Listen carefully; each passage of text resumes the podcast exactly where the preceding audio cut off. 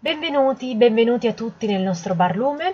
Oggi dietro al bancone ci sono io sono Claudia. Oggi vi parlerò di mafia inglese, un argomento che probabilmente pochi di voi conosceranno in modo davvero approfondito, perché se ne sente parlare ben poco. Diciamo che il Regno Unito è di solito associato ad altri elementi o anche altri stereotipi, se vogliamo, ma difficilmente alla mafia.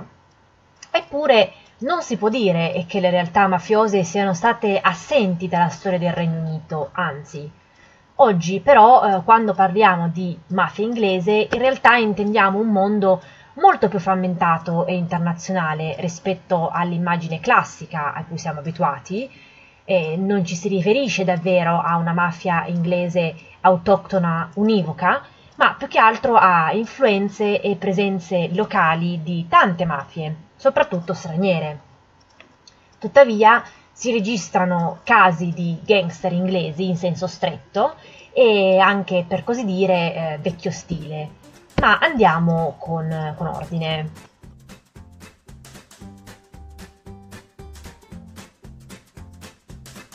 In un articolo apparso sul Guardian nel 2019, il giornalista investigativo Duncan Campbell spiega che oggigiorno ci sono circa 5.000 gang criminali nel Regno Unito.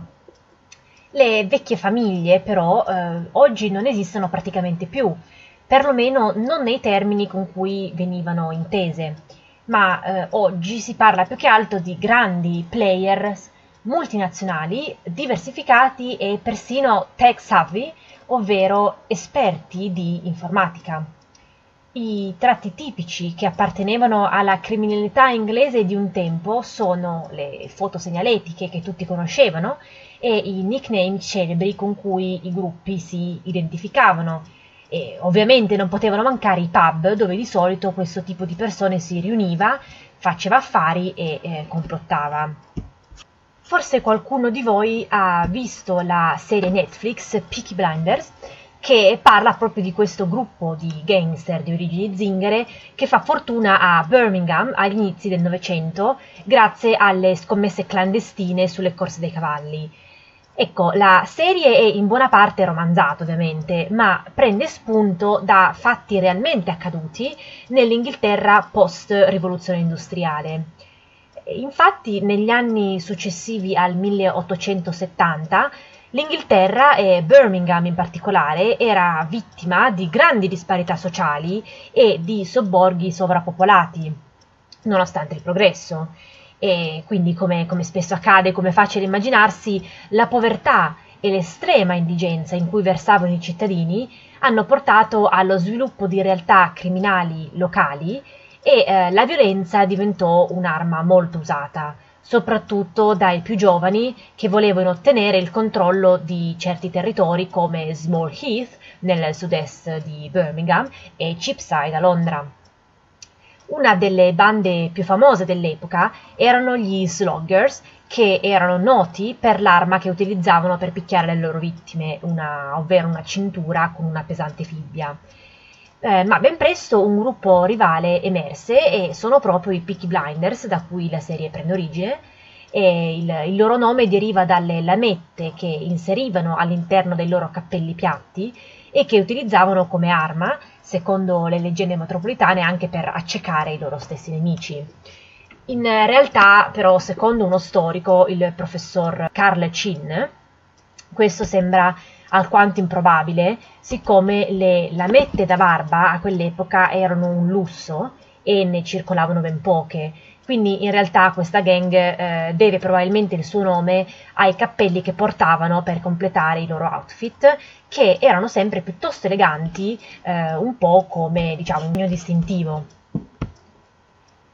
A dispetto della vena narrativa e romanzata della serie, rimane il fatto che alcuni personaggi e alcuni fatti della serie sono reali o ispirati alla realtà, come ad esempio le scommesse e le bische clandestine che ruotavano attorno alle corse dei cavalli negli anni '20, che erano un mercato teatro di rivalità tra gang locali e dominato da un certo Billy Kimber, che è un personaggio antagonista proprio dei Peaky Blinders di Netflix. Sempre secondo il giornalista Duncan Campbell, oggi il crimine organizzato inglese è gestito come qualsiasi altro business e chi lo governa non è molto diverso da qualsiasi broker o uomo d'affari. Ma le vecchie aziende familiari di stampo criminale hanno lasciato il posto più a gruppi più o meno organizzati di criminali stranieri. Si pensa ad esempio che mentre un tempo la Gran Bretagna aveva a che fare con le importazioni di droga da una dozzina di paesi, oggi questi paesi sono diventati più di 30. Oltre al mercato della droga e quello delle armi, i canali commerciali britannici facilitano anche il traffico di esseri umani, in particolare quello di donne dall'Europa dell'Est e dall'Africa, che vengono attirate tramite social network con la promessa di lavori come babysitter, cameriere o addette alle pulizie, ma anche il traffico dei bambini dal Vietnam, che vengono fatti entrare illegalmente nel Regno Unito e sfruttati come manodopera a basso costo per la produzione della cannabis, fino a quando non hanno ripagato il debito di 30.000 sterline che i loro genitori avevano contratto per dargli la possibilità di una nuova vita in Europa. Oggi i cambiamenti più evidenti nel mondo del crimine inglese sono l'internazionalizzazione e la tecnologia. Da un lato, infatti, Internet ha facilitato il riciclaggio di denaro e nel dark web si possono trovare circa 350.000 oggetti illegali diversi, di cui il 60% è rappresentato dalle droghe, ma si va anche dalle armi al materiale pornografico illegale. Dall'altro lato, sul suolo inglese vediamo operare gruppi criminali di diverse nazionalità. Uno di questi è quello degli Hell Mayans, una gang di giovani albanesi con sede a Barking, nella parte est di Londra. I suoi membri sono considerati oggi i re del traffico della cocaina nel Regno Unito. Sono famosi per la loro ostentazione, anche e soprattutto sui social. Gli Hell Mayans, infatti, hanno lavorato moltissimo sulla propria immagine e sono riusciti a farsi riconoscere a livello internazionale e a reclutare giovani attraverso proprio i loro profili sui social network. Dal 2017 compaiono in video rapper caricati su Instagram e su YouTube, in cui fanno sfoggio della loro ricchezza e del loro potere, mostrando gioielli, pacchi di contanti e macchine di lusso, in un modo estremamente provocatorio con cui sfidano sia i loro rivali sia le forze dell'ordine.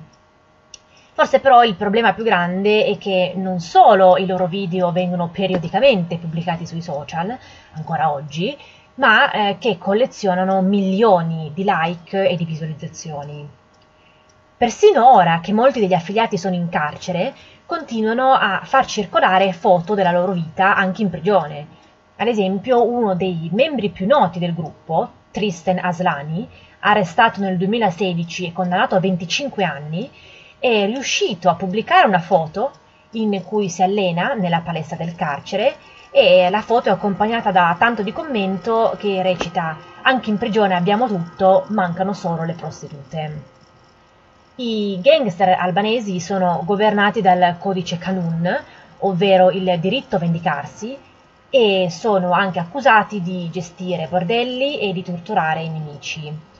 La chiave del loro successo è sicuramente la trattazione diretta con i cartelli colombiani, che ha permesso loro di abbassare il prezzo della cocaina senza che la purezza ne risenta. A ciò si aggiunge l'alleanza con l''ndrangheta per trasportare enormi carichi di coca nel Regno Unito dai porti marittimi europei, che insieme controllano. La criminalità albanese non è presente solo a Londra, ma anche nella contea di Essex, che hanno trasformato in un hotspot criminale europeo. Il Sun, inoltre, ha rivelato di come una banda albanese gestisse, pensate, un servizio di delivering di droga nel Kent. Negli ultimi anni la mafia albanese è quindi diventata protagonista nel commercio di droga britannico, avendo rilevato quasi totalmente l'industria della cocaina inglese e ovviamente non esitando a ricorrere all'uso della violenza. Altre bande straniere presenti sul territorio includono gruppi nigeriani specializzati nello scippo dei cellulari per strada, gli yardies giamaicani e la mafia italiana, che investe soprattutto nel mercato immobiliare, e ci sono anche alcuni mafiosi che si nascondono nel Regno Unito. I gangster somali sono anche famosi a Londra per la loro brutalità. Nella zona nord-orientale della città ci sono i cosiddetti Mali Boys, che sono molto violenti, orientati al business e riservati, soprattutto se li confrontiamo con gli Albanians, ma cerondimeno sono capaci di grandi nefandezze anche sulla pubblica strada. I gruppi cileni sono diventati noti nel tempo, però non per omicidi o reati di droga, ma per le irruzioni nelle case e il saccheggio di beni di lusso. Anche le bande bengalesi hanno lasciato il segno nella capitale, sono tra le comunità più giovani e in più rapida ascesa nel Regno Unito. A sud di Londra troviamo i criminali turco-ciprioti, molto potenti e in azione dalla fine degli anni 60, con rapine a mano armata, uccisioni su commissione e traffico di droga. Completano il quadro i criminali russi, collegati a una serie di morti sospette, ma soprattutto a crimini per riciclaggio di denaro a Londra. Dai trafficanti di oppio cinesi negli anni 20 ai gangster italiani negli anni 30, i magnaccia maltesi negli anni 50, i trafficanti turchi di eroina negli anni 70, fino ai criminali dell'Europa dell'Est e della Nigeria oggi, come abbiamo visto la storia del criminale della Gran Bretagna appare punteggiata dal dominio di gruppi stranieri che sono da sempre accusati di essere la principale causa della presenza mafiosa sul suolo britannico. Anche se questo è in parte vero, ci sono però in ogni caso nomi di gangster nativi britannici famosi agli onori della cronaca, come ad esempio la figura di Paul Massey, boss di Salford, una cittadina alle porte di Manchester, che si candidò addirittura a sindaco. La sua storia viene raccontata dal criminologo professor Federico Varese nel suo libro Vita di mafia. Secondo lo studioso, la mafia si produce dove ricorrono le precondizioni e Salford può essere preso come un esempio, perché depressione economica, un'aspettativa di vita che in alcuni quartieri è di 14 anni inferiore a quella di chi vive a pochi isolati di distanza. Poi il boom con i locali notturni e la cosiddetta night economy, anche grazie a rock band diventate famose a livello mondiale come gli Oasis. Proprio questa condizione di boom economico permise l'ascesa di gruppi criminali che presero il controllo dei club mettendo i propri buttafuori alle porte delle discoteche o aprendone di proprie. Tra questi emerge la figura di Paul Massey, detto Mr. Big, che fonda una società legale che fornisce proprio servizi di sicurezza. Il business si allarga sempre di più, soprattutto grazie all'assenza di normative, alla polizia compiacente e alla corruzione della politica, fino al 2012 in cui Paul Massey si candida addirittura a sindaco e si piazza anche tra i più votati. Per capire quanto la sua figura fosse accettata e in qualche modo ammirata, si pensi che al funerale di Paul Massey nel 2015 parteciparono centinaia di persone, tutte vestite con maglietta bianca e jeans, come aveva ordinato il boss. In un'intervista a La Via Libera, il professor Varese spiega inoltre come in Inghilterra non esista una vera legislazione antimafia. Esiste solo il reato di conspiracy, ovvero se due persone si accordano per compiere un reato preciso, avranno un aggravante nella pena. Per cercare di compensare questa differenza con altri Stati membri dell'Unione Europea, esiste il mandato di arresto europeo, ma purtroppo questo strumento di cooperazione europea inevitabilmente verrà a mancare con la Brexit. Quando parliamo di mafia nel Regno Unito, quello che si osserva è una tendenza generale del pubblico inglese a far finta di non sapere.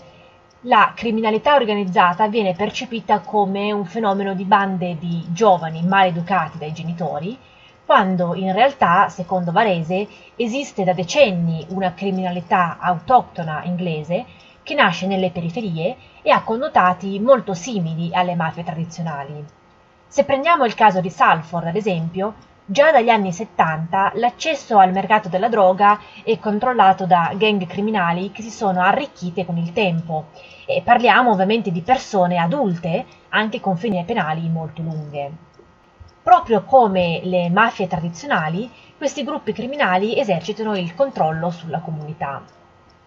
Tra le figure di gangster locali, diciamo vecchio stile, possiamo citare anche Curtis Warren, detto Cookie o Cookie Watchman, un criminale di Liverpool la cui carriera cominciò a ben 12 anni quando fu condannato per il furto di un'automobile.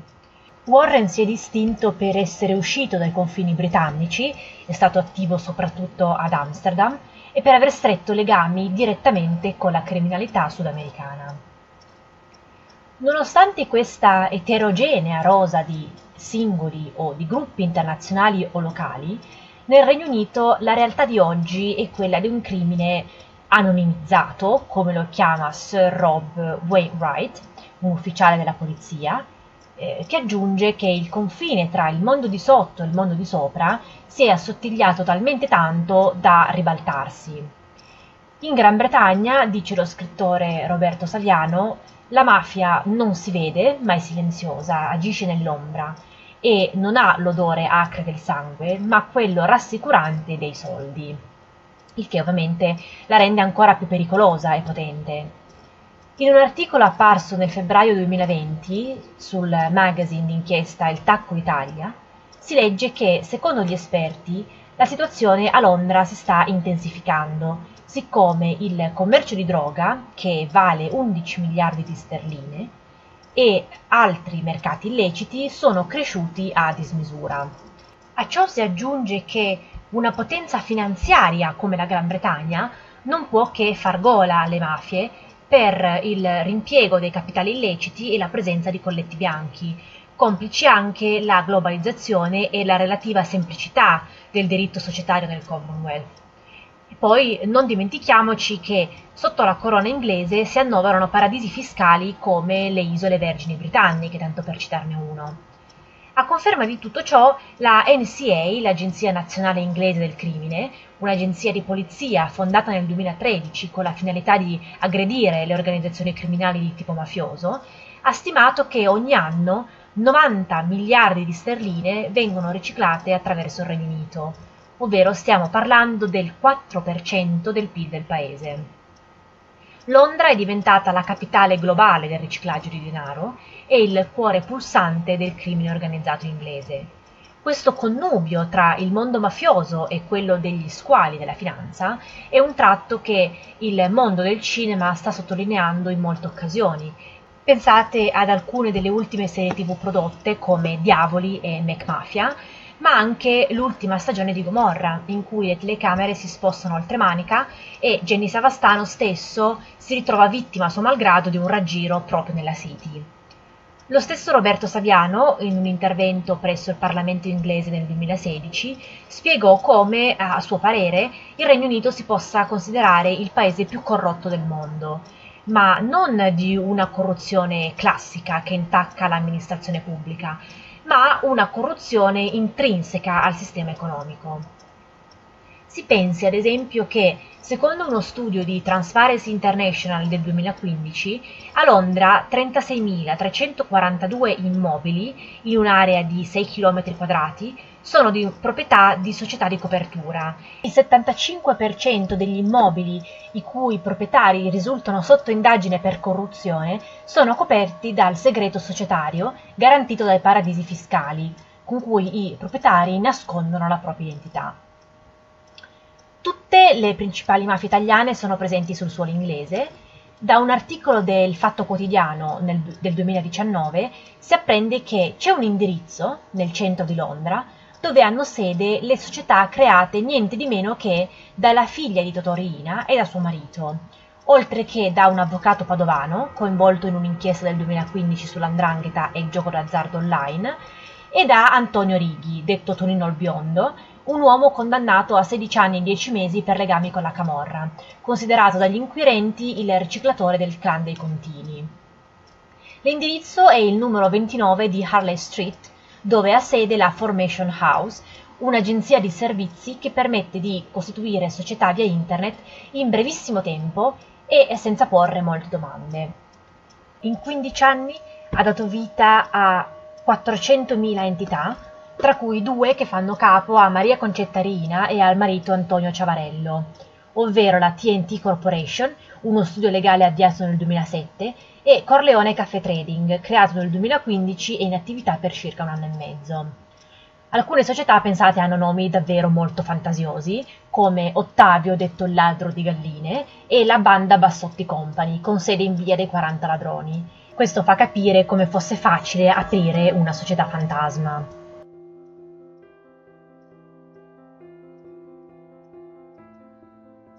Secondo molti la Brexit non farà che facilitare ancora di più l'economia criminale e farà diventare la Gran Bretagna un paese offshore a tutti gli effetti. A ciò si aggiunga che la relazione europea sulla droga 2019, redatta dalla MCDDA, ovvero l'Osservatorio Europeo delle Droghe e delle Dipendenze, riporta un dato poco incoraggiante per la lotta alle mafie presenti sul territorio britannico. Il Regno Unito è infatti il paese europeo che vede il più alto consumo di cocaina. Come abbiamo visto in questo episodio, qualche vecchio gangster esiste ancora in Gran Bretagna, ma questi sono destinati a sparire per lasciare spazio a organizzazioni più adatte all'economia legale. Il Regno Unito può essere considerato un buon esempio di come anche l'economia illegale e sommersa oggi sia più globalizzata, perché ha contatti e traffici in tutto il mondo ed è meno specializzata. Come riporta il Post, non solo internet e il dark web hanno permesso a quelle che una volta erano gang di quartiere a conduzione familiare di diventare organizzazioni criminali internazionali, ma un altro importante cambiamento si osserva nella struttura di queste organizzazioni. Non più famiglie che possedevano pub e controllavano quartieri, ma grandi strutture piramidali di cui non si vedono i vertici e che hanno alla base ragazzi giovanissimi, disposti a tutto pur di guadagnare denaro e reputazione. Il mondo dei Peaky Blinders sembra quindi ormai lontano e buono per l'intrattenimento degli abbonati Netflix, ma non dimentichiamoci che l'eredità di quel mondo è più che mai viva oggi, anche nel Regno Unito. Siamo dunque arrivati alla fine dell'episodio di oggi, io vi ringrazio per l'ascolto e vi do appuntamento alla prossima puntata.